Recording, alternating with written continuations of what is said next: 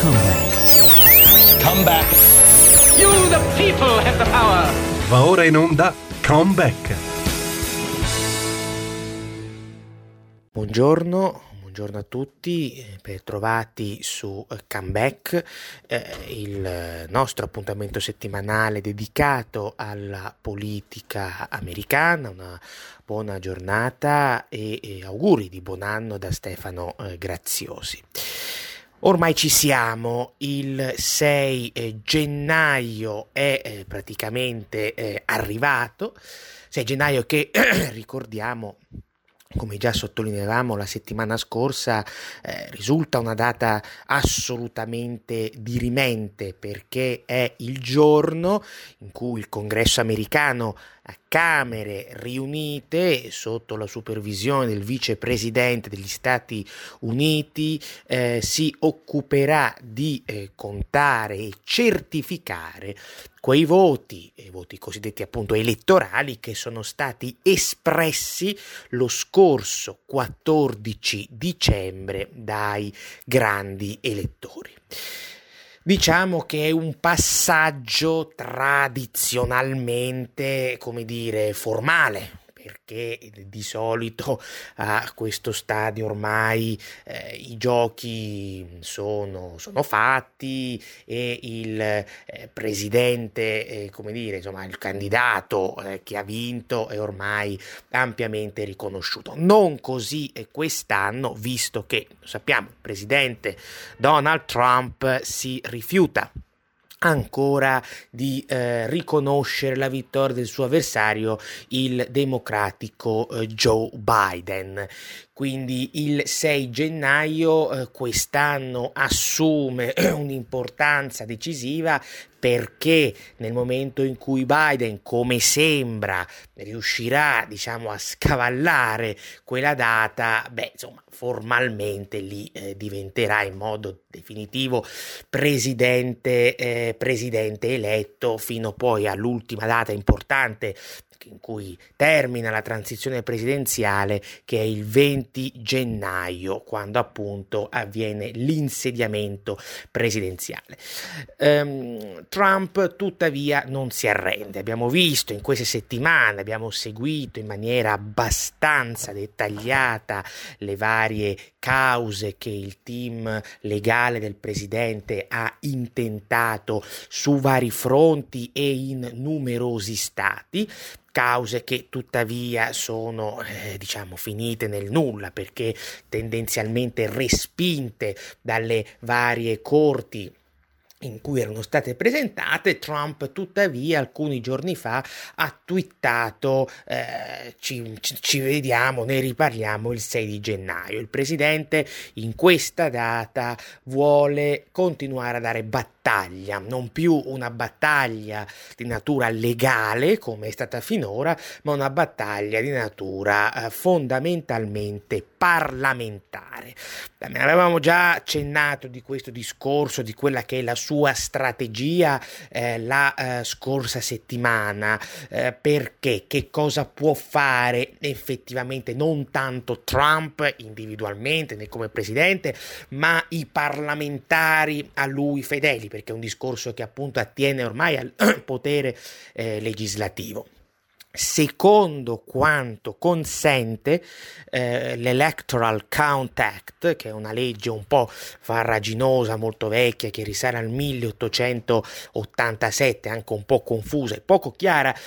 eh, è possibile, è possibile contestare per via parlamentare eh, un voto o più voti espressi dai grandi elettori, cioè i voti che sono stati per l'appunto espressi lo scorso 14 dicembre, affinché questa contestazione, il processo di contestazione parlamentare però possa essere avviato formalmente, è necessario, lo vedevamo, vi ripeto, anche la settimana scorsa, che eh, si pronuncino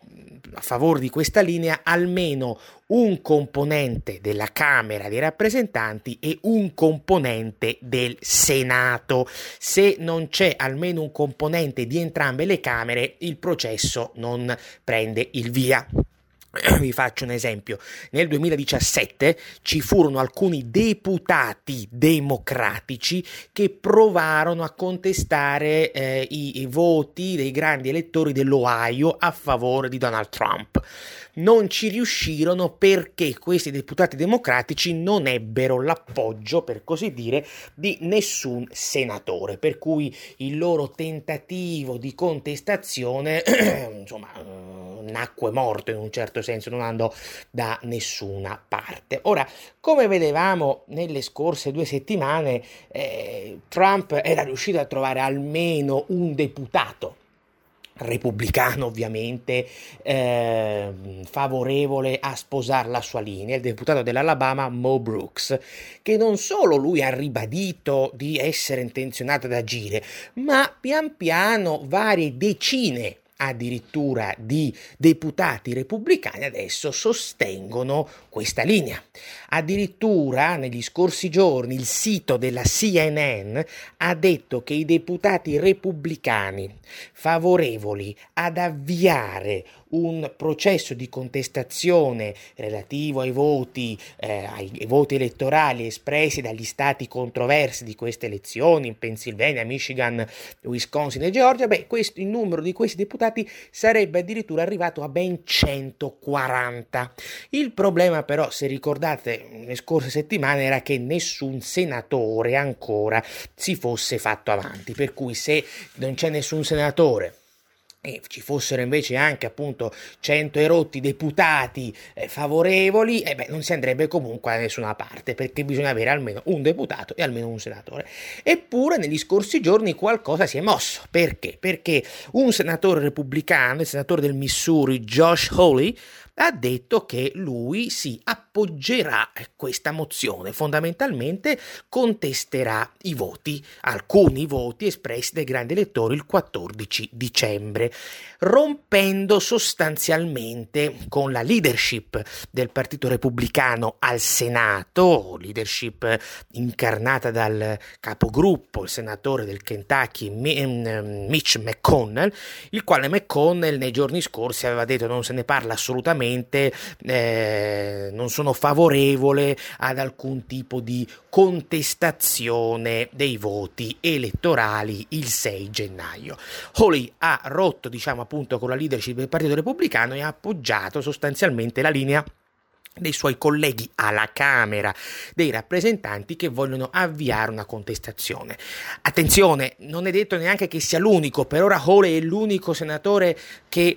ha detto chiaramente, ha specificato che lo farà, ma, ma, ma diciamo che eh, ce ne sono anche altri che potrebbero nei prossimi giorni, eh, nelle prossime ore ormai, anzi, eh, diciamo essere, so, a dirsi a loro volta favorevoli a seguire le sue orme. I nomi che circolano sono quelli del senatore Rand Paul, del senatore Ted Cruz e del senatore Tom Cotton. Attenzione perché questi quattro senatori, Hawley, Cotton, Cruz e Paul, sono tutti e quattro considerati papabili candidati alla nomination repubblicana del 2024 e questo diciamo è un dato abbastanza importante sotto questo punto di vista. Allora, che cosa ci dobbiamo aspettare il 6 gennaio? Beh, in base a quello che prescrive, vi dicevo, l'Electoral Count Act, se c'è almeno un deputato, almeno un senatore che vogliono contestare dei voti elettorali, eh, possono, questo insomma, dall'avvio ad un processo di contestazione formale, al che le due Camere, Camera dei rappresentanti e Senato, devono riunirsi separatamente tenere una, um, diciamo, un dibattito interno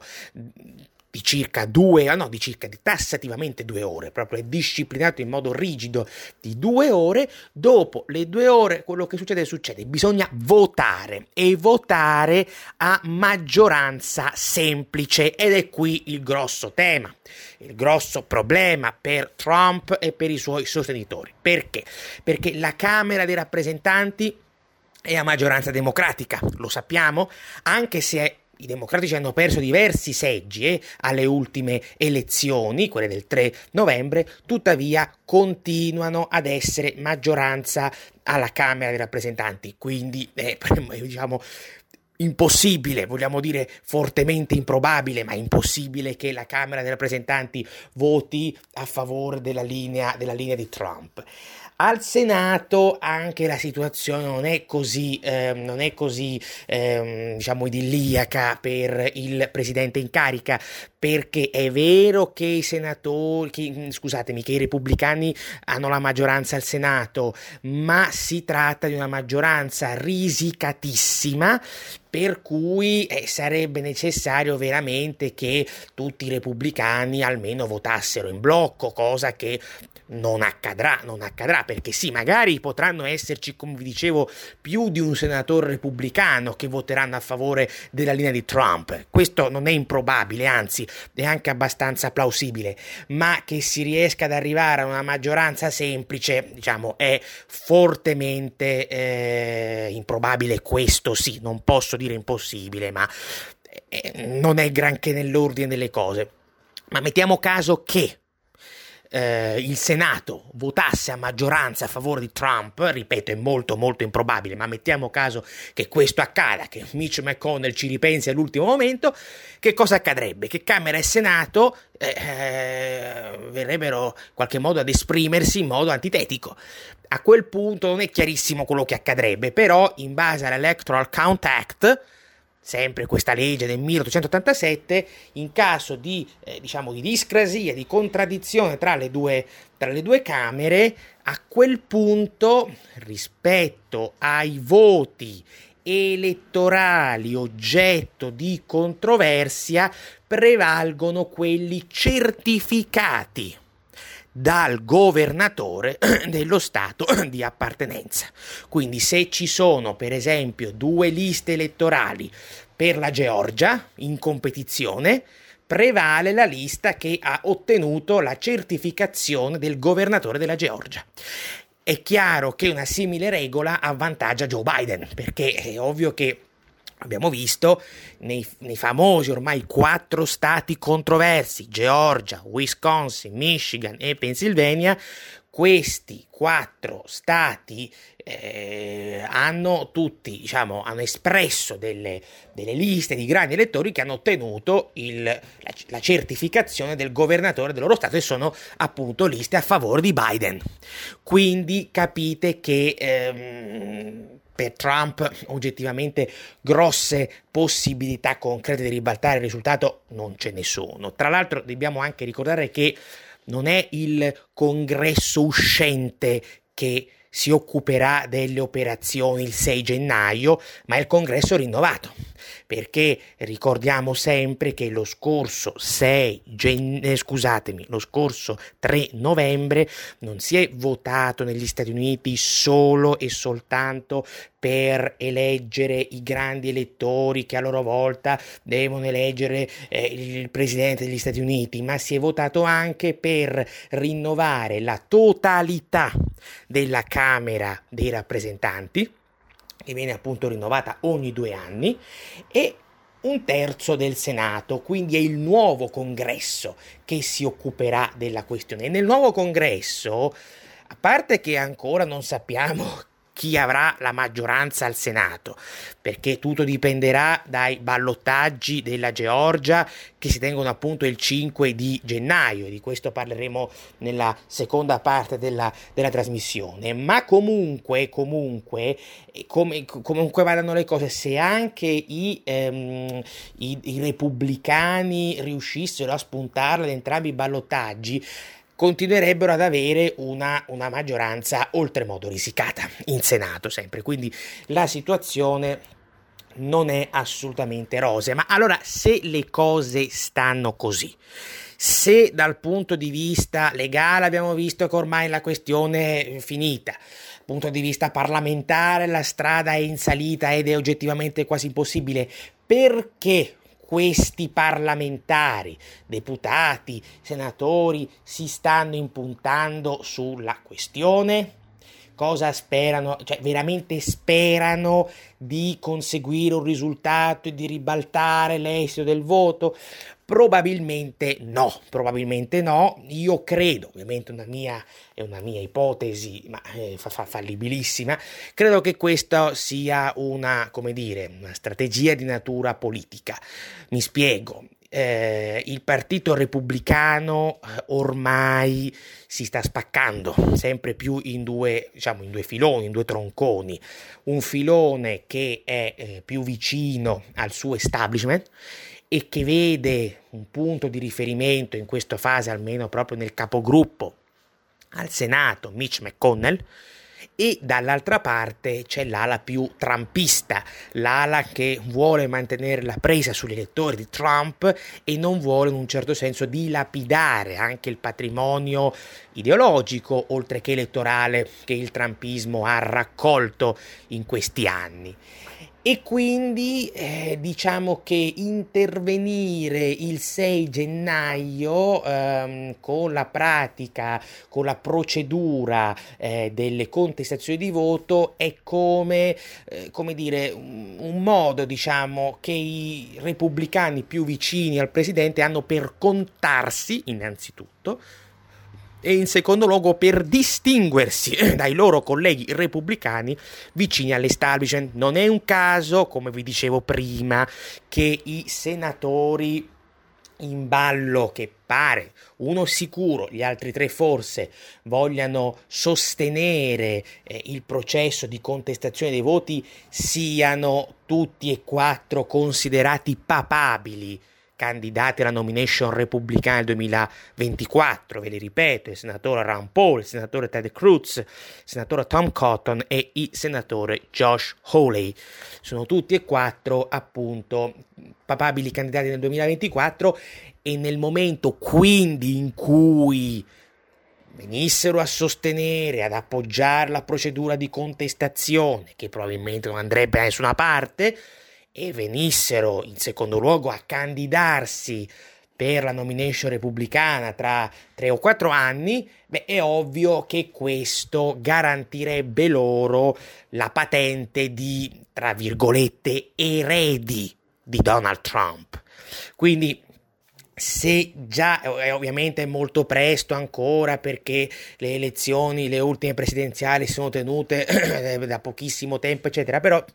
da questi segnali che stanno emergendo è possibile ritenere che il partito, il grosso tema, il partito repubblicano nei prossimi, nei prossimi anni, mesi ed anni sarà proprio questo, quello di eh, una spaccatura in due tronconi, in due filoni, quello più vicino alle stagine e quello più, eh, più trampista, che non è nulla di nuovo perché alla fine lo sapete, chi segue questa trasmissione, io ve l'ho sempre detto in questi non solo mesi ma anni,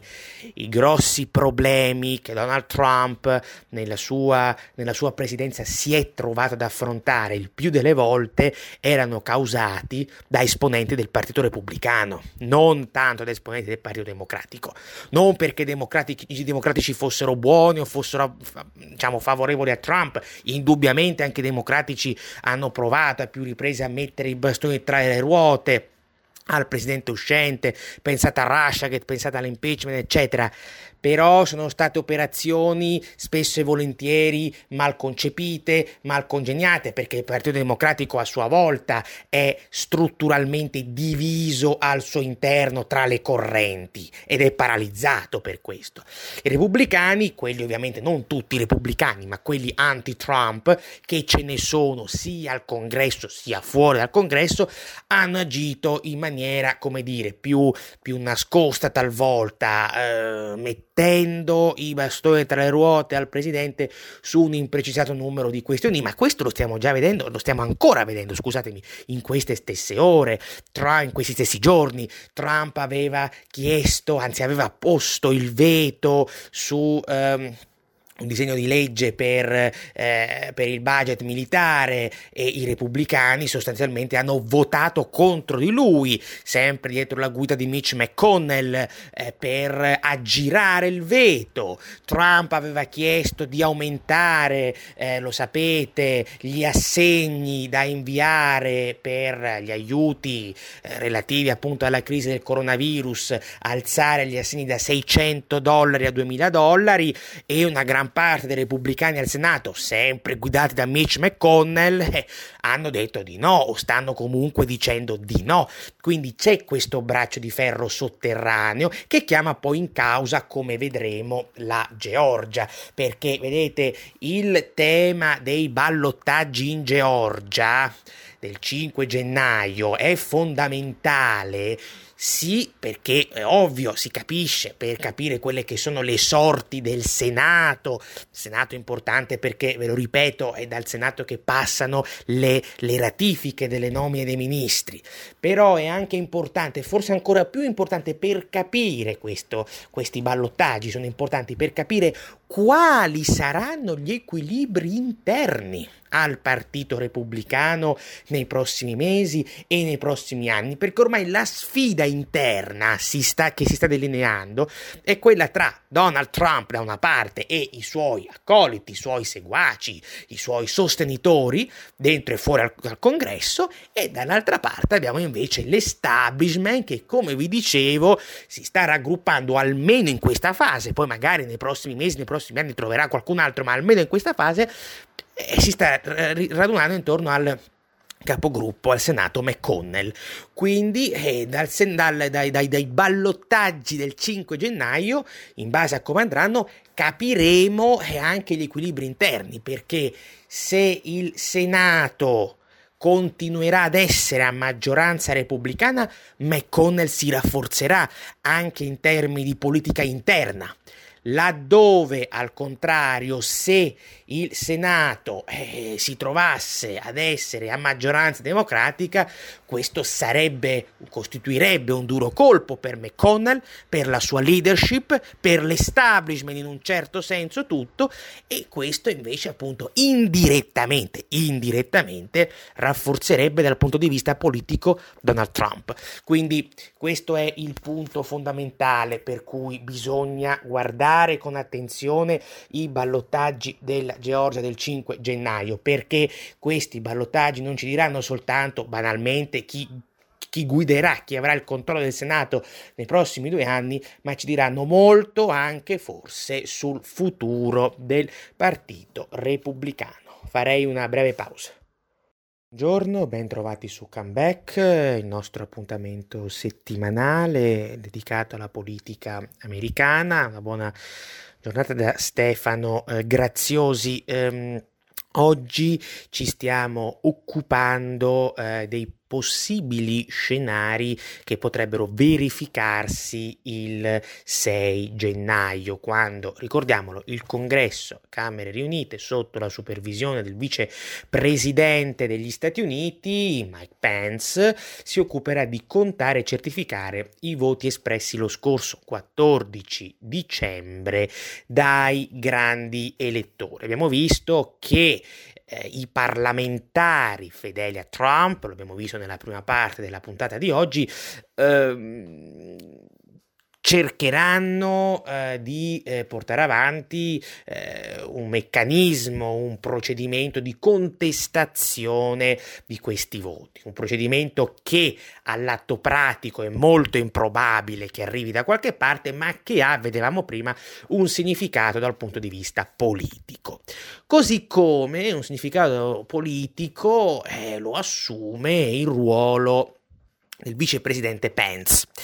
perché ecco in questi ultimi giorni si sono create un po' di fibrillazioni interne al partito repubblicano proprio sul ruolo di Pence. Nel momento in cui i sostenitori più accesi di Donald Trump sostengono che Pence che dovrà appunto presiedere vi dicevo la, la seduta a Camere riunite in quanto vicepresidente per conteggiare e mm, certificare i eh, voti del 14 dicembre, beh, avrebbe, dicono loro, un, dovrebbe disporre di un'autorità, di un potere molto ampio, tale, tale addirittura, sostengono i fautori di Trump, da ribaltare l'esito delle elezioni. Ora è su questo tema che la scorsa settimana si è consumata una battaglia legale e politica che ancora in questi stessi giorni ha i suoi strascichi. Perché che cos'è accaduto? Due lunedì fa il deputato repubblicano Louis Gomert del Texas ha citato in giudizio proprio il vicepresidente Pence presso una corte federale del Texas. Eh, in questa sua eh, querela, in questa sua causa, Gomert ha sostenuto che eh, l'Electoral Count Act, la legge del 1887 di cui parlavamo prima e che va a disciplinare quel processo abbastanza tortuoso di cui abbiamo parlato nella prima parte della nostra trasmissione oggi, beh, questa legge, diceva Gomert, sarebbe incostituzionale perché, sosteneva Gomert, limiterebbe i poteri che il vicepresidente presidente degli Stati Uniti avrebbe proprio in sede di certificazione e conteggio dei voti elettorali da parte del Congresso in virtù della Costituzione americana, in particolare, per essere specifici, in virtù del dodicesimo emendamento alla Costituzione. Cioè, in sostanza, Gomert dice, l'Electoral Count Act vincola indebitamente il vicepresidente degli Stati Uniti a determinate regole, regole che in realtà non ci dovrebbero essere, perché, sosteneva Gomert, il dodicesimo emendamento alla Costituzione degli Stati Uniti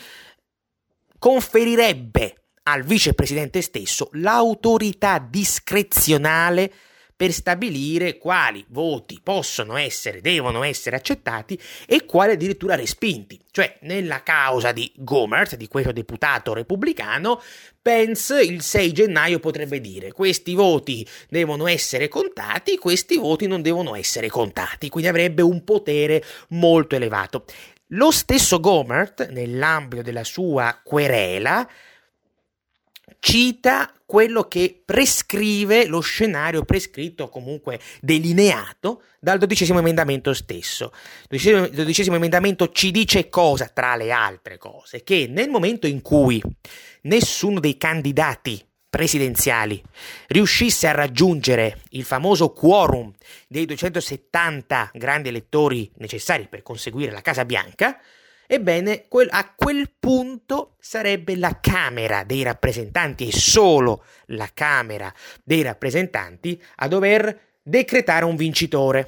La Camera, tuttavia, non si occupa in quel frangente specifico di votare pro capite, ma vota per delegazione statale, cioè per singolo Stato. Uno scenario questo che avvantaggerebbe i repubblicani, perché i repubblicani, ricordiamoci che alla Camera sono e saranno minoranza in quanto a numero di deputati, ma sono maggioranza in quanto detengono la rappresentanza di un numero numero maggiore appunto di ehm, delegazioni statali. Quindi eh, è ovvio che mm, diciamo, il ragionamento che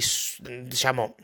sosteneva la causa intentata da questo deputato Louis Gomert del Texas era il seguente Pence potrebbe bloccare o invalidare il 6 gennaio alcune, alcuni voti elettorali questo danneggerebbe Biden e quindi Biden scenderebbe sotto la fatidica soglia dei 270, a quel punto interverrebbe la Camera che, è, che essendo non a maggioranza repubblicana per testa per singolo deputato, ma a maggioranza repubblicana per rappresentanza statale, per delegazione statale, farebbe vincere Trump. Questo era, diciamo, il, il ragionamento giuridico.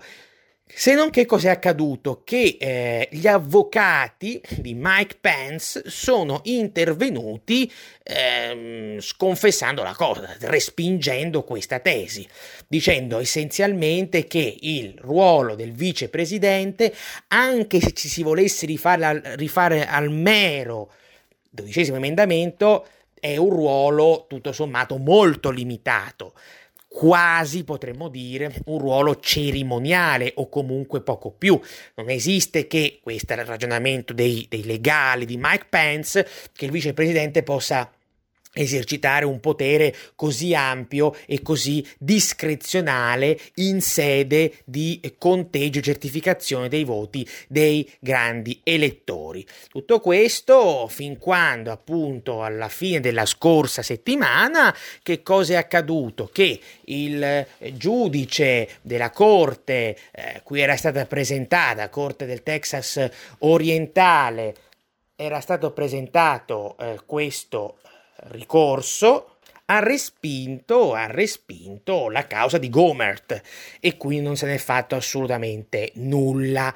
Anche qui eh, veramente Gomert credeva di riuscire a vincere una eh, simile causa. Io questo ovviamente non lo so, non sono nella, nella sua testa, però ecco, eh, diciamo che è un po' improbabile che nutrisse realmente eh, una simile speranza. Anche qui quindi, come vi dicevo prima, la prima parte della trasmissione, credo che ci fosse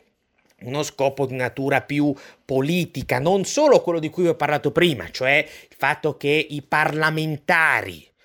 eh, repubblicani più vicini a Trump vogliono adesso distinguersi in un certo qual modo da quelli invece più vicini all'establishment, ma nella fattispecie della causa intentata da lui Gomert si scorge un altro obiettivo di natura politica, quello di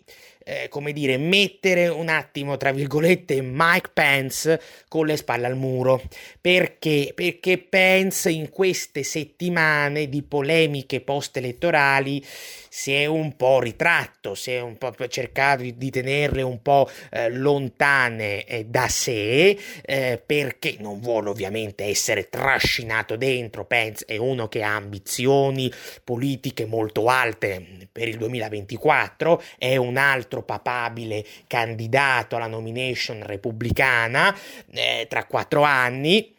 e quindi insomma vuole evitare di restare invischiato troppo nelle polemiche. Questo atteggiamento però ha irritato molto le frange più trampiste del partito repubblicano e ovviamente quindi questo ci fa capire come attraverso questa causa Gomer, causa che ripeto è fallita perché comunque eh, è stata respinta dalla, dalla, dalla, dalla Corte federale in cui era stata appunto presentata, però ecco Gomert ha voluto quasi tra virgolette mettere Pence con le spalle al muro. Poi stanno circolando diverse ipotesi adesso sul futuro politico di Pence. Vedremo quello che succederà. Però ecco diciamo stata, c'è stata una volontà come dire per mm, mettere eh, non dico uno contro l'altro Trump e Pence ma l'idea era appunto quella di costringere Pence in un certo senso a prendere, a prendere posizione in una fase in cui invece l'attuale vicepresidente sta cercando insomma di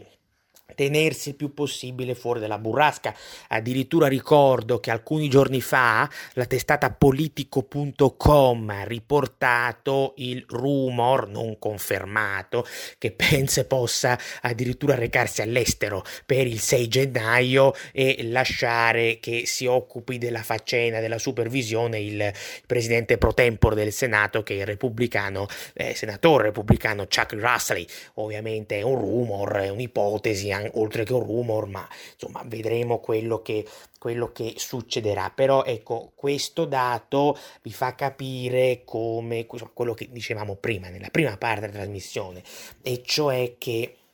tutto sommato si sta assistendo a una sorta di resa dei conti neppur troppo sotterranea tra le due anime che si stanno man mano eh, costituendo all'interno del Partito Repubblicano, quella più vicina all'establishment, che vi, vi, ripeto trova in questa fase almeno il suo punto di riferimento nel capogruppo repubblicano al Senato Mitch McConnell, e quella che invece sta continuando a fare quadrato attorno al presidente uscente Donald Trump. Quindi vedremo come si svilupperà la questione. Vi dicevo prima che per capire, per capire capirci qualcosa eh, sulle, sugli equilibri futuri del Partito Repubblicano sarà molto importante, sarà molto interessante capire l'esito dei ballottaggi eh, in Georgia il 5 gennaio, appunto. Eh, ballottaggi in Georgia eh, che sono un po' come dire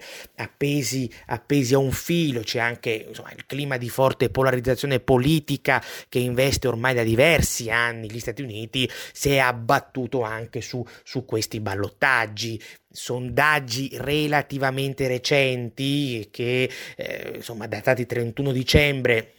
scorso vedono in lievissimo vantaggio i due candidati democratici, ma è un vantaggio appunto molto molto lieve. Siamo in sull'ordine di grandezza tra l'1,5 e il 2% massimo, quindi è un too close to call in questo momento, quindi vedremo come andrà. Tra l'altro va anche detto che i due candidati eh, democratici hanno una potenza di fuoco, dispongono di una potenza di fuoco in termini finanziari, in termini di finanziamenti elettorali ragguardevole. Eh, la Associated Press ha riportato pochi giorni fa che ciascuno dei due, dei due candidati democratici eh, sono riusciti a raccogliere oltre 100 milioni di dollari in questa campagna elettorale, laddove i due candidati repubblicani entrambi si sono fermati a, ne, non hanno neanche raggiunto la soglia dei 70 milioni di dollari. Sono sotto i 70 milioni di dollari entrambi. Quindi questo ci fa capire che eh, come era già accaduto con le elezioni del 3 novembre, non solo le presidenziali, ma anche quelle per il Senato e per la Camera dei, rappresentanti, i democratici continuano ad avere un forte sostegno economico-finanziario. Continuano ad averlo, anche se poi questo eh, sostegno economico-finanziario non, è, non necessariamente arriva a, da, da, da qualche parte, perché lo abbiamo visto per quello che riguarda le elezioni al congresso del 3 novembre settembre non c'è stata quella famosa onda democratica, quella eh, onda blu, blu ricordo che il, par- il, colore del Partito Democratico che era stata preconizzata e che molti preconizzavano anche in considerazione della potenza di fuoco eh, finanziaria di cui i democratici eh, disponevano. Innanzitutto perché comunque alla Camera dei rappresentanti, pur, lo dicevamo prima, continuando a mantenere la maggioranza, i democratici hanno perso numerosi seggi. In secondo luogo perché al Senato eh, appunto c'è una situazione in bilico, quindi eh, tra l'altro, tra l'altro va detto che sotto il profilo matematico, della matematica parlamentare intendo, i repubblicani siano avvantaggiati in questi ballottaggi. Perché in questi due ballottaggi? Perché ai repubblicani per mantenere la maggioranza in Senato basta un seggio, mentre i democratici, che sono adesso a quota 48, ricordo che i seggi totali sono 100, dovrebbero avere due seggi, dovrebbero vincerli quindi entrambi. Nel momento in cui vincessero entrambi i seggi si arriverebbe a una situazione di parità che eh, favorirebbe i democratici perché i democratici hanno, insomma, esprimono la vicepresidenza che quindi diciamo interviene nei casi di parità al Senato. Eh, quindi diciamo che dal punto di vista della matematica parlamentare i democratici sono svantaggiati, sono invece avvantaggiati sul fronte dei sondaggi e sul fronte del, appunto del, dire, del, del, dei finanziamenti elettorali, ma attenzione perché questi eh, essere avanti con i finanziamenti elettorali non significa necessariamente essere, come dire, più, più vicini alla vittoria, come abbiamo potuto vedere con le elezioni del eh, congresso eh, del, 3, del 3 novembre eh, scorso.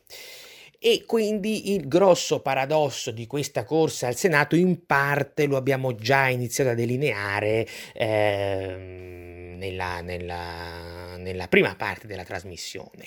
e cioè che innanzitutto c'è un tema, eh, come dire, eh, di maggioranza a livello della Camera alta che però va inteso come, come una sorta di paradosso. Mi spiego, tra Donald Trump e Joe Biden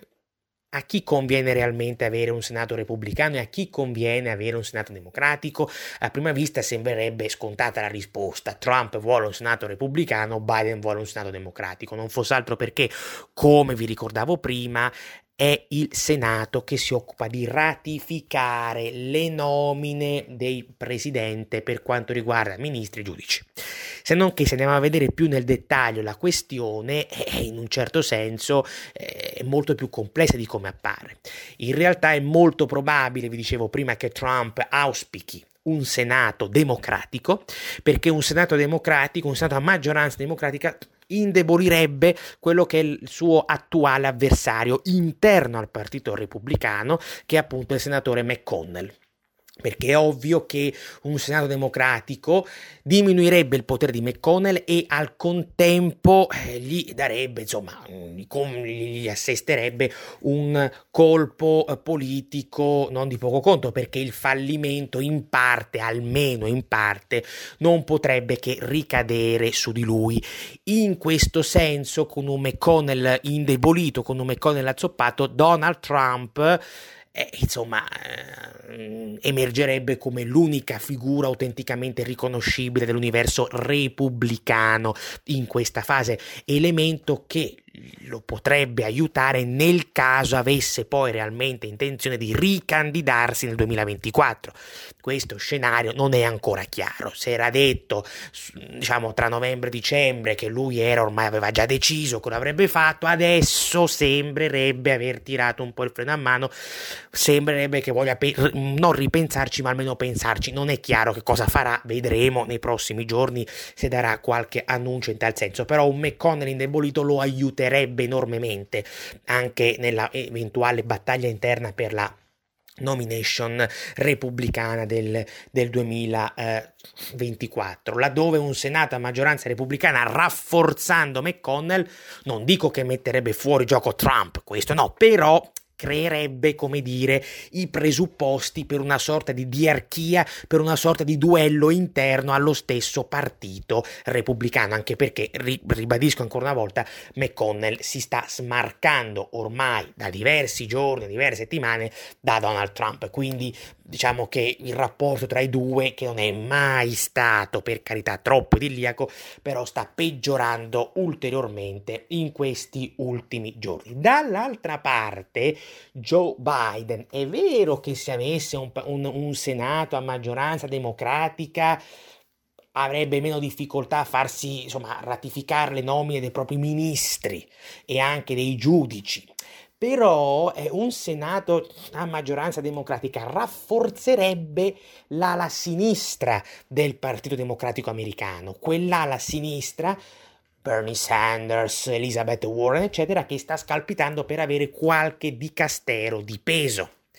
Ora è ovvio che Biden, lo sappiamo, non ha nessuna intenzione di avere eh, insomma, all'interno della sua amministrazione figure delle teste calde come ad esempio Bernie Sanders, che per lui, per Biden intendo, sarebbero solo fonte di problemi di fibrillazione.